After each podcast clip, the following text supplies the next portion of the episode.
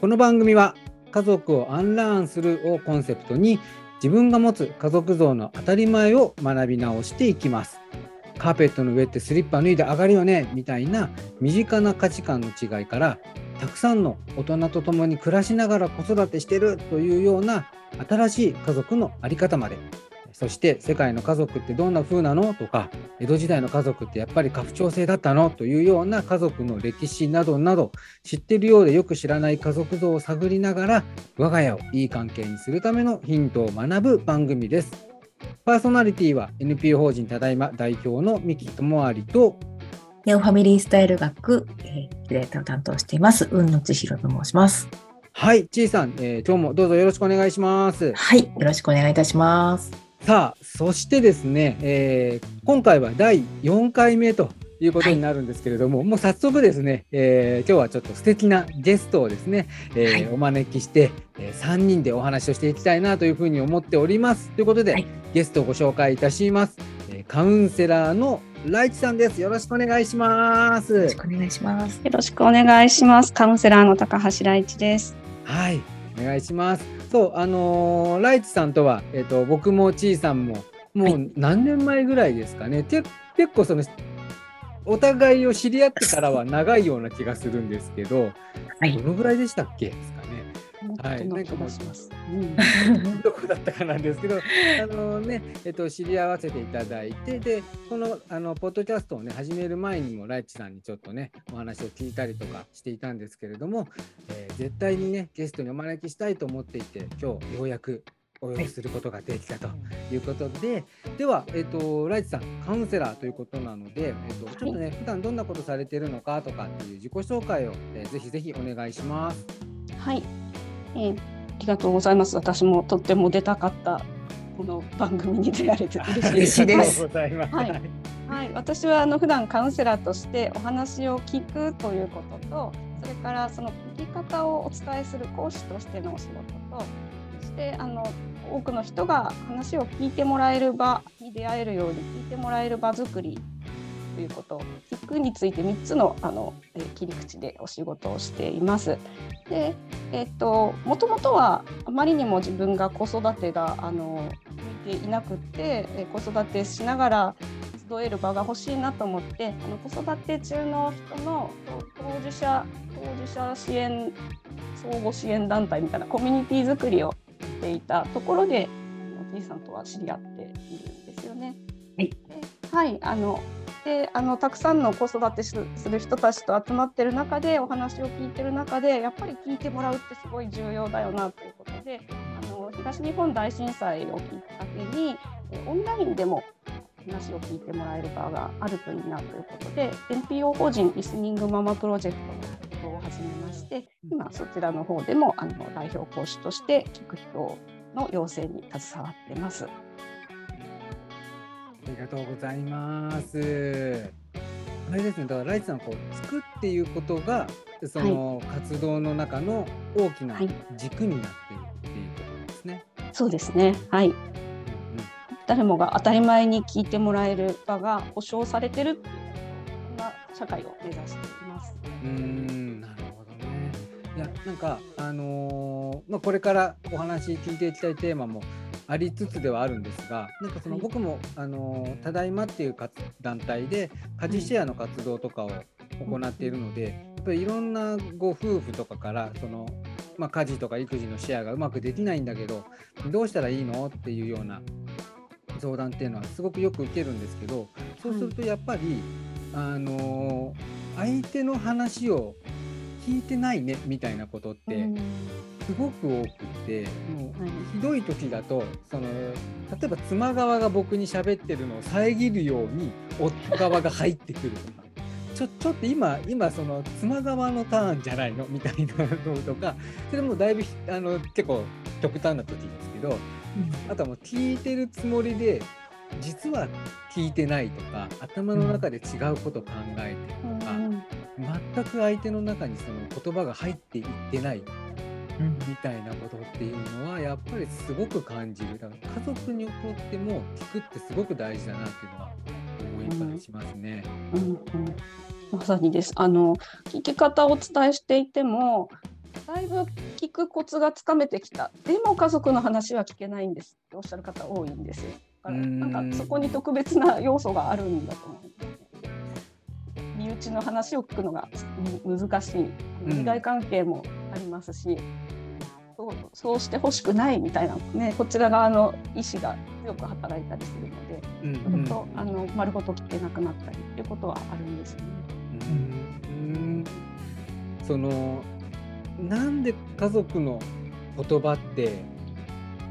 聞きにくいんだろうなって思うんですけど、うん、なんででしょうね。その他の人の言葉だったらまだ入ってきたりとか例えば僕が第三者で入ってたりすると僕の言葉は入っていくのに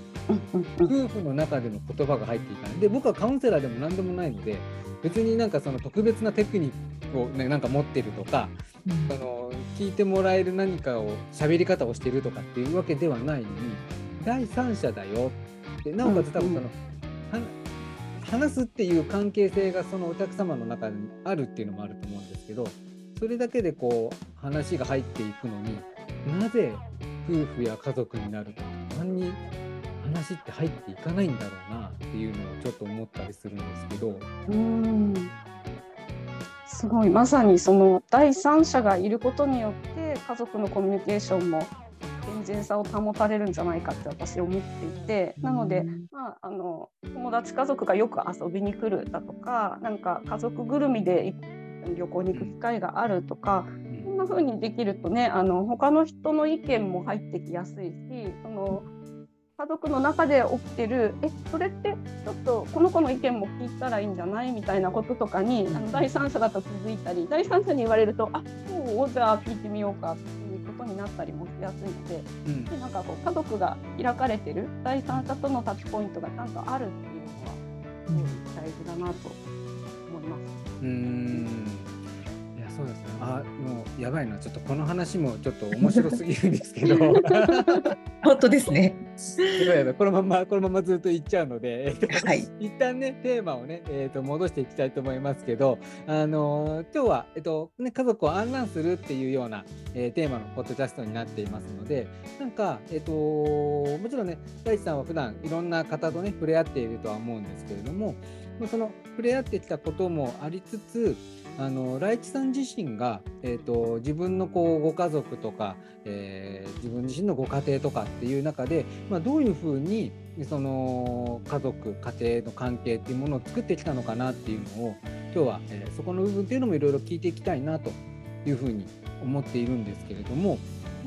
じゃあまずは最初のね、えー、ちょっとご質問というところで、えー、聞いていきたいと思いますが、今の、まあ、ライチさんのご家族と、まあ、育ったねご家族とかっていうのがあると思うんですけれども、まあ、そこってこうどう違うのかなとかどういう遍歴を経て、まあ、その今のライチさんの家族像っていうものが作られていったのかなっていうのをね是非聞いてみたいなと思うのでちょっとこのライチさんのその家族歴というんですかね家族遍歴みたいなところっていうのをちょっと教えていただけたら嬉しいなと思います。はい、えっとそうですね。遍歴がまたあのな長く長くなりそうで。長い。とする部分もあるんですが、はい、えっ、ー、と育った家庭はえっ、ー、と地方の地方都市のえっ、ー、と核家族でした。で姉が1人いて4人家族で生活してたんですけど、うん、中学2年生の時に私が中学2年生の時に両親が離婚して母と姉と私の3人の母子家庭になります。で18歳で高校卒業と同時に私はその家を出て、えーと、東京に出てきて友達とルームシェアという形で暮らし始めます。うんうん、はい、それがそこまでが育った家族でで友達とルームシェアをしながら、えーと、何何度か引っ越しをしたりしてでその後結婚します。あ一人暮らし9ヶ月ぐらいしてそれから結婚します。はいなので私今までの人生で一人暮らし期間9ヶ月しかなくて、あの育った家族ルームシェアそして、えっと、一人暮らしを経て結婚をするんですけど、はい、結婚して、えー、子供一人夫との、えっと、核家族が4年ぐらい続くんですけども、そこが解散しまして、えっと、その後シングルマザーを含む5世帯での共同生活のを5世帯とはいすごいですね。入れます。5世帯といってもあの単身の独身の方とシングルマザーが、えっと、最大3組住んでいて、うんでえっと、人がちょっと入れ替わったりしたっていう生活が私は9年ぐらいそこで暮らしたのかな。なので、えっとそうですね、えー娘と一緒にそこにで暮らして、え共同生活共同保育的なうんこで出産もしていて、えー、と第2子が生まれます。はいで第1子は一旦、えー、と別れたパートナーのもとに行って、えー、と離れて暮らしていました。ええー上の子が高校卒業するまで離れていて私は第2子と、えー第2子の、えー、と父である人と一時期はその共同生活の中で一緒に暮らしていてそこから出てあの結婚での核家族みたいな形でそのパートナーと子供と私の3人で暮らすっていうのが、うんうん。えー、と数年ありましてでそこを解散して、えー私と娘の母子2人を経て、えー、と現在の夫である人と、えー今度は法律婚をして、えーステップファミリーですね。私と,、えー、と第2子と3人目のパートナーとの、えー法律婚の生活を。その後、えー上の娘が大学に入る時に東京にやってきたのでそこでまたあの姉妹2人もえーハーフシスターズの同居が始まってだから4人でのステップファミリーの生活。というのが数年間で、えー、と上の子が専門学校を卒業して、えー、と家を出た後に全く、えー、と SNS で知り合った、えー大学生の不動産が一緒に住んでくれて4年間大学4年間をうちから通って。うんうんうんその後彼女が卒業して出た後に、えっと、しばらくちょっと、えっと、流動的な形でその部屋が空いていたんですが一時期中学生の女の子がいたりして現在は20代のえ女の子がそこに住んでいて、うん。えっと第2子である、えー子も大学進学で家を一旦出ました。なので夫婦と血縁ではない20代の女の子の3人暮らしうだったんですけどん。はい、この今年に入って、えっと、下の子が、えっと、してあの一時期うちで孫と共に、うん。えっと、出産期過ごしていて間帰ったところなんですが、まあ、ちょくちょく出てくるっていう形になっていて、うん。そして、えっと、今期間限定で上の娘が住んでるっていう。複雑なん。だから、えっと、で出入り自由なあの部屋が1個あってそこを私の仕事部屋兼娘たちが来たらそこに泊まるみたいなうん。っていうそんななんかアメーバのような 形を変えたあうん。の生活をしています。うんうんうんうんなるほど。一回聞いただけではちょっと にわかによくできないぐらいのこはい。うさまざまな、はい。あれですね、えっと出入りがいろいろあるっていうような形ですね。いやでもあの初めておお伺いちゃんとねお伺いしたの初めてなんですけどあの思った以上に多様だったのでちょっとびっくりしました。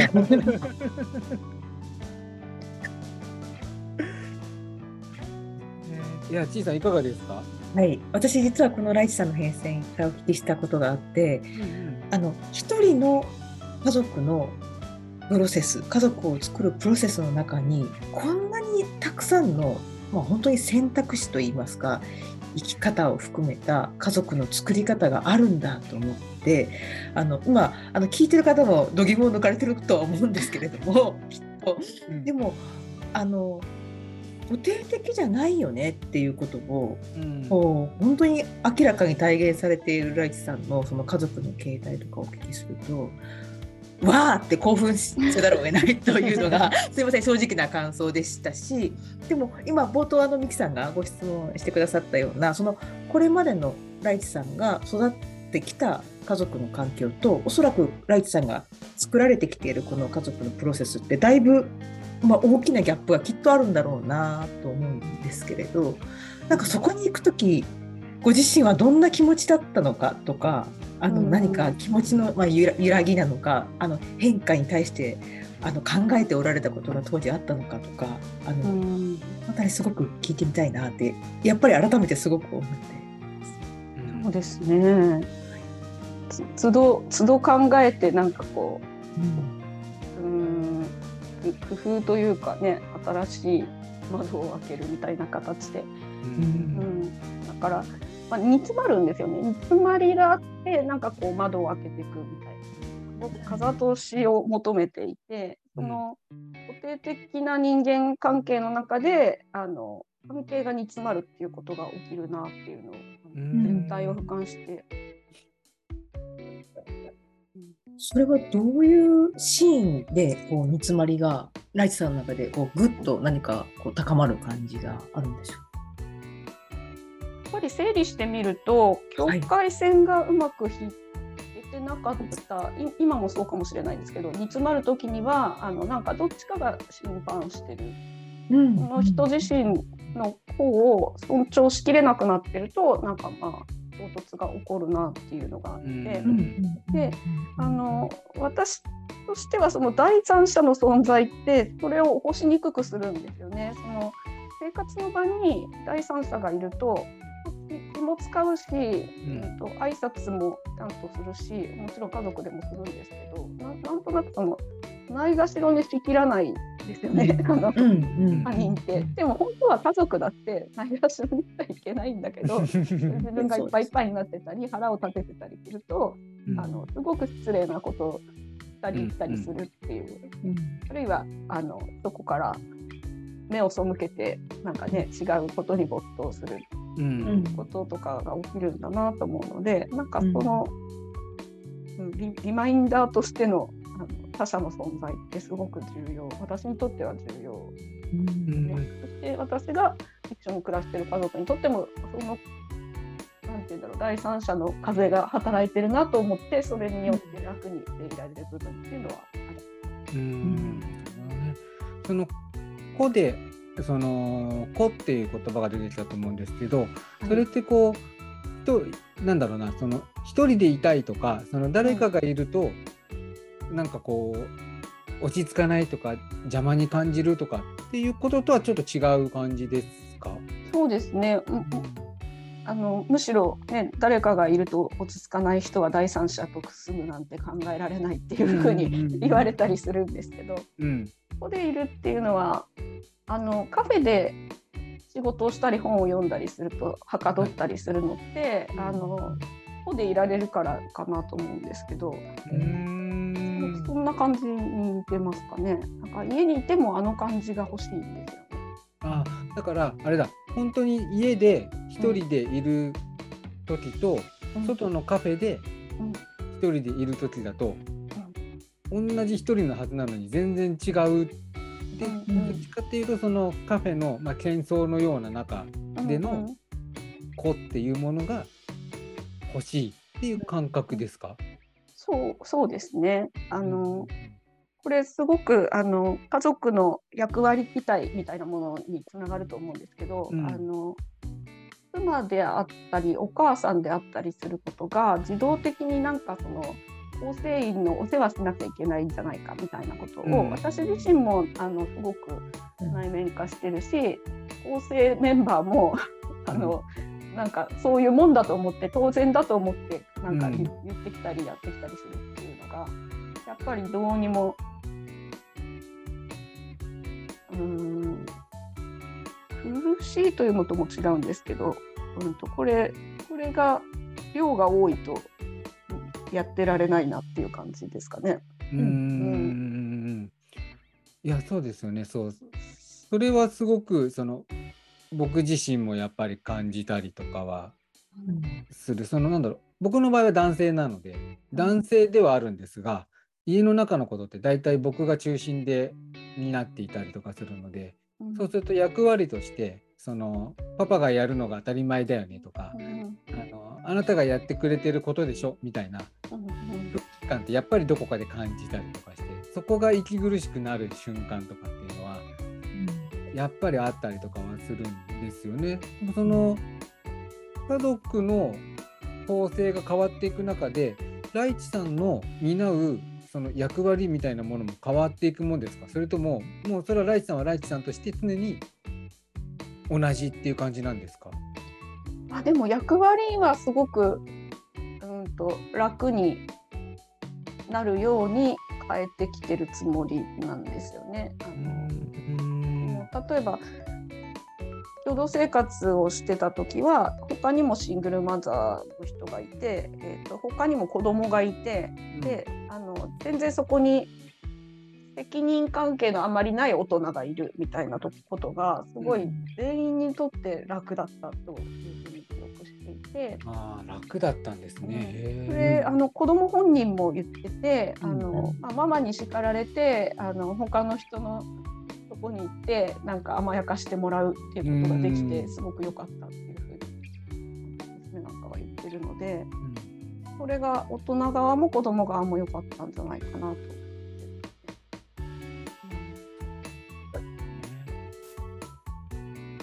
おあどうぞ。いいですか？質問しても、はい。うん、ちょっとあの今の今の家族の変遷から大地さんのあの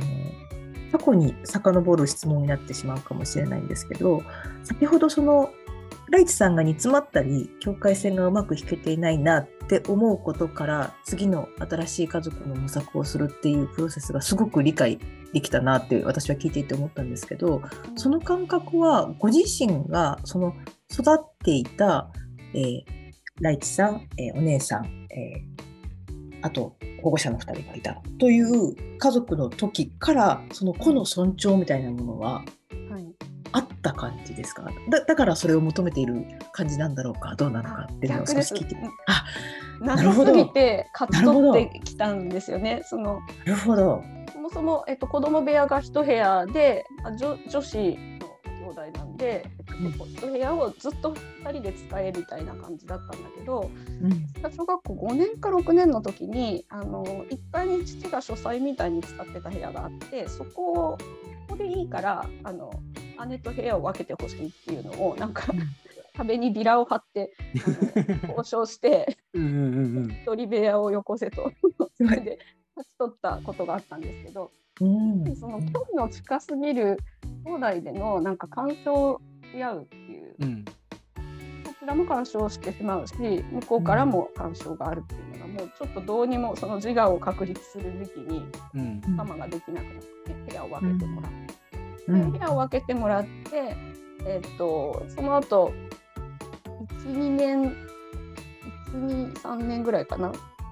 あった後であの両親が離婚するのでその家を引っ越すことになって、うん、であの6畳続き間のアパートに3人で暮らすことになったんですね。中学生高校生母っていうもう体は全員成人の人が6畳の続きまで暮らすってもう本当にプライバシーがなくてしかもあの母が心臓配達をやってたので夜遅くまでなんかこう机に向かって何かするとかがあんまりできなくて、一応あの襖を閉めてはいたんだけど、うん、なんかあのね深夜放送を聞いたりとかいろいろするじゃないですか。そういうなんかその、ティーンの大事な夜の時間っていうの もすごく不自由な中で。なんか昨日遅かったねとかあの、まあ、お互いに言われるっていうこととかすごく煩わしくてとにかくあの18でこの家を出るんだっていうのを励みにあの高校生活を過ごしたところがあります。うんななので煮詰まって打破して煮詰まって打破して。うん。ここの尊重が欲しいという渇望がすごく、はい、今言葉として好きできた気がしました。うん。だからやっぱりそこでその自分のプライバシーなりその自由なりっていうものがやっぱだから煮詰まっていくっていうところが次に向かう原動力じゃないですけどみたいなものになっているっていう。それであれですよね。その後はお友達とルームシェアをして暮らし始めてっていうことですよね。はい、そうですね。ルームシェアっていうのもなんかその僕割とあの人と一緒に暮らすっていうことに対しての抵抗感が結構あって、うん、それは、えーと、今でこそ自分の家族に対しては慣れましたけど、うん、やっぱりそのじゃあ今の自分の妻と同棲しようみたいなのもやっぱり結構何て言うんだろうなその自分の自由が阻害されるんじゃないかっていう。うんだって夜遅くに帰ってきたらなんで遅いのって言われるかもしれないし、うん、夜遅く落ちてたらなんで落ちてんのって言われるかもしれない。朝起きなかったらなんで起きないのって、そこでその自分のなんかこう自由みたいなものが阻害されていくのはすごく嫌だっていう思いがずっと若い頃はあって、だからその一人暮らしもそれなりに何年かずっと長くやってたりとかしたしそれがその自由が奪われるのが嫌だから結婚にも踏み出せなかったみたいなことがあるんですけどでもライさんはじゃあ一人暮らしを長くしようとはやっぱりならなかったんですもんね。ならなかったですね。うん、あのでもルームシェアを解消したのはやっぱりその友人同士でも煮詰まるんだっていうあやっぱそうなってたんですね。あの、うん、なのであの一旦一人暮らししたんですけど、でもそのね9ヶ月ぐらいですぐ結婚しちゃったっていうのがあったので、多分一人で完全に一人でいることはそんなに欲してなかったんですよね。尊重されて、うん、あの健全な距離感がある状態で人と生活を作るっていうことが割と好きなんだと思います。うん多分なんかその家族であろうと何であろうとやっぱりその一緒に住む上でその人を尊重するってすごく大事ですか。うん、そこの尊重がなくなるから、うん、夫婦間でのいざこざみたいなのって結構起こるよなっていうのは一つあるとは思っていてそのライシさんの思うその健全な距離感とか尊重ってどういうところがそのライチさんの心地よさにつながっていくんですか？そうですね。なんかやっぱり意思確認があるっていうことですかね。あ意思確認ねはいはいはい。うん、なんかこうだろうってこちらもそうですけど想像して良かれと思ってやることがずれてることってよくあると思うんですけど、うん、やっぱりそこで確認があるとかこうに違いないって押し付けないであのこれやっとこうかと思うんだけど、いいとかあの、うん、やってほしいとか聞いたりする方が私は好みなんです。ただ、あのそういうのいちいち聞かないでっていう人もいると思うのであの、言えないんですけど。だからあの多分意思確認なしでうまくいってるパターンの人たちは似てるんだと思うんですよね。あそのラインが似ていて、うん、そうそう。そう、確認の必要がないんだと思うんですけど、うん、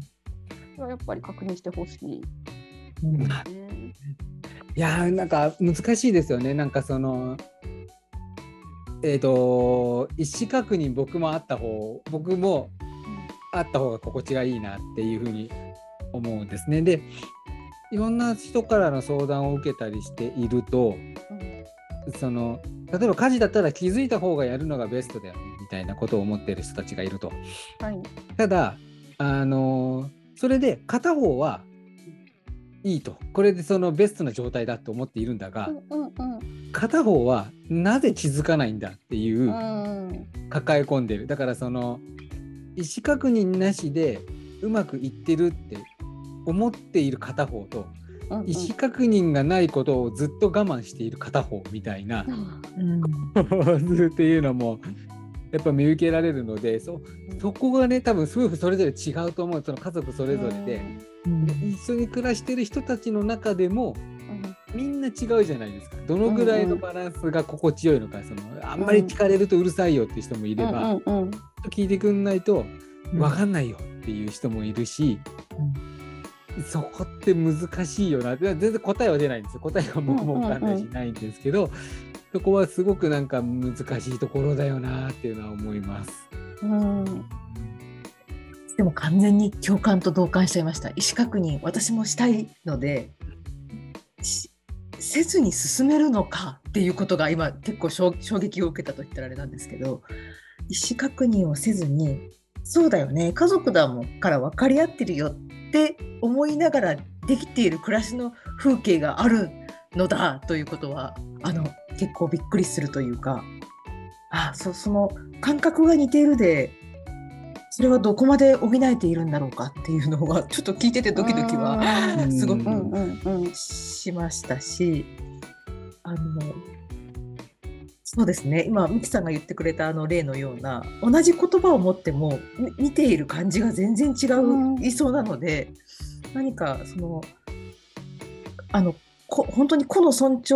を突き詰めれば突き詰めるほどねこれに対してどう思ってるっていうことを普通に家族の中で聞けないと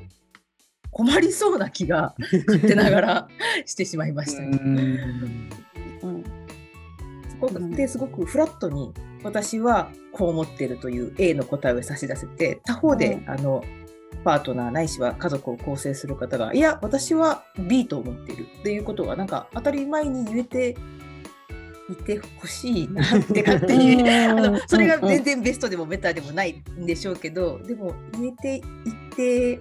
いるのはどうだろうかって思ったりします。いやそうですね。いやちょっとあの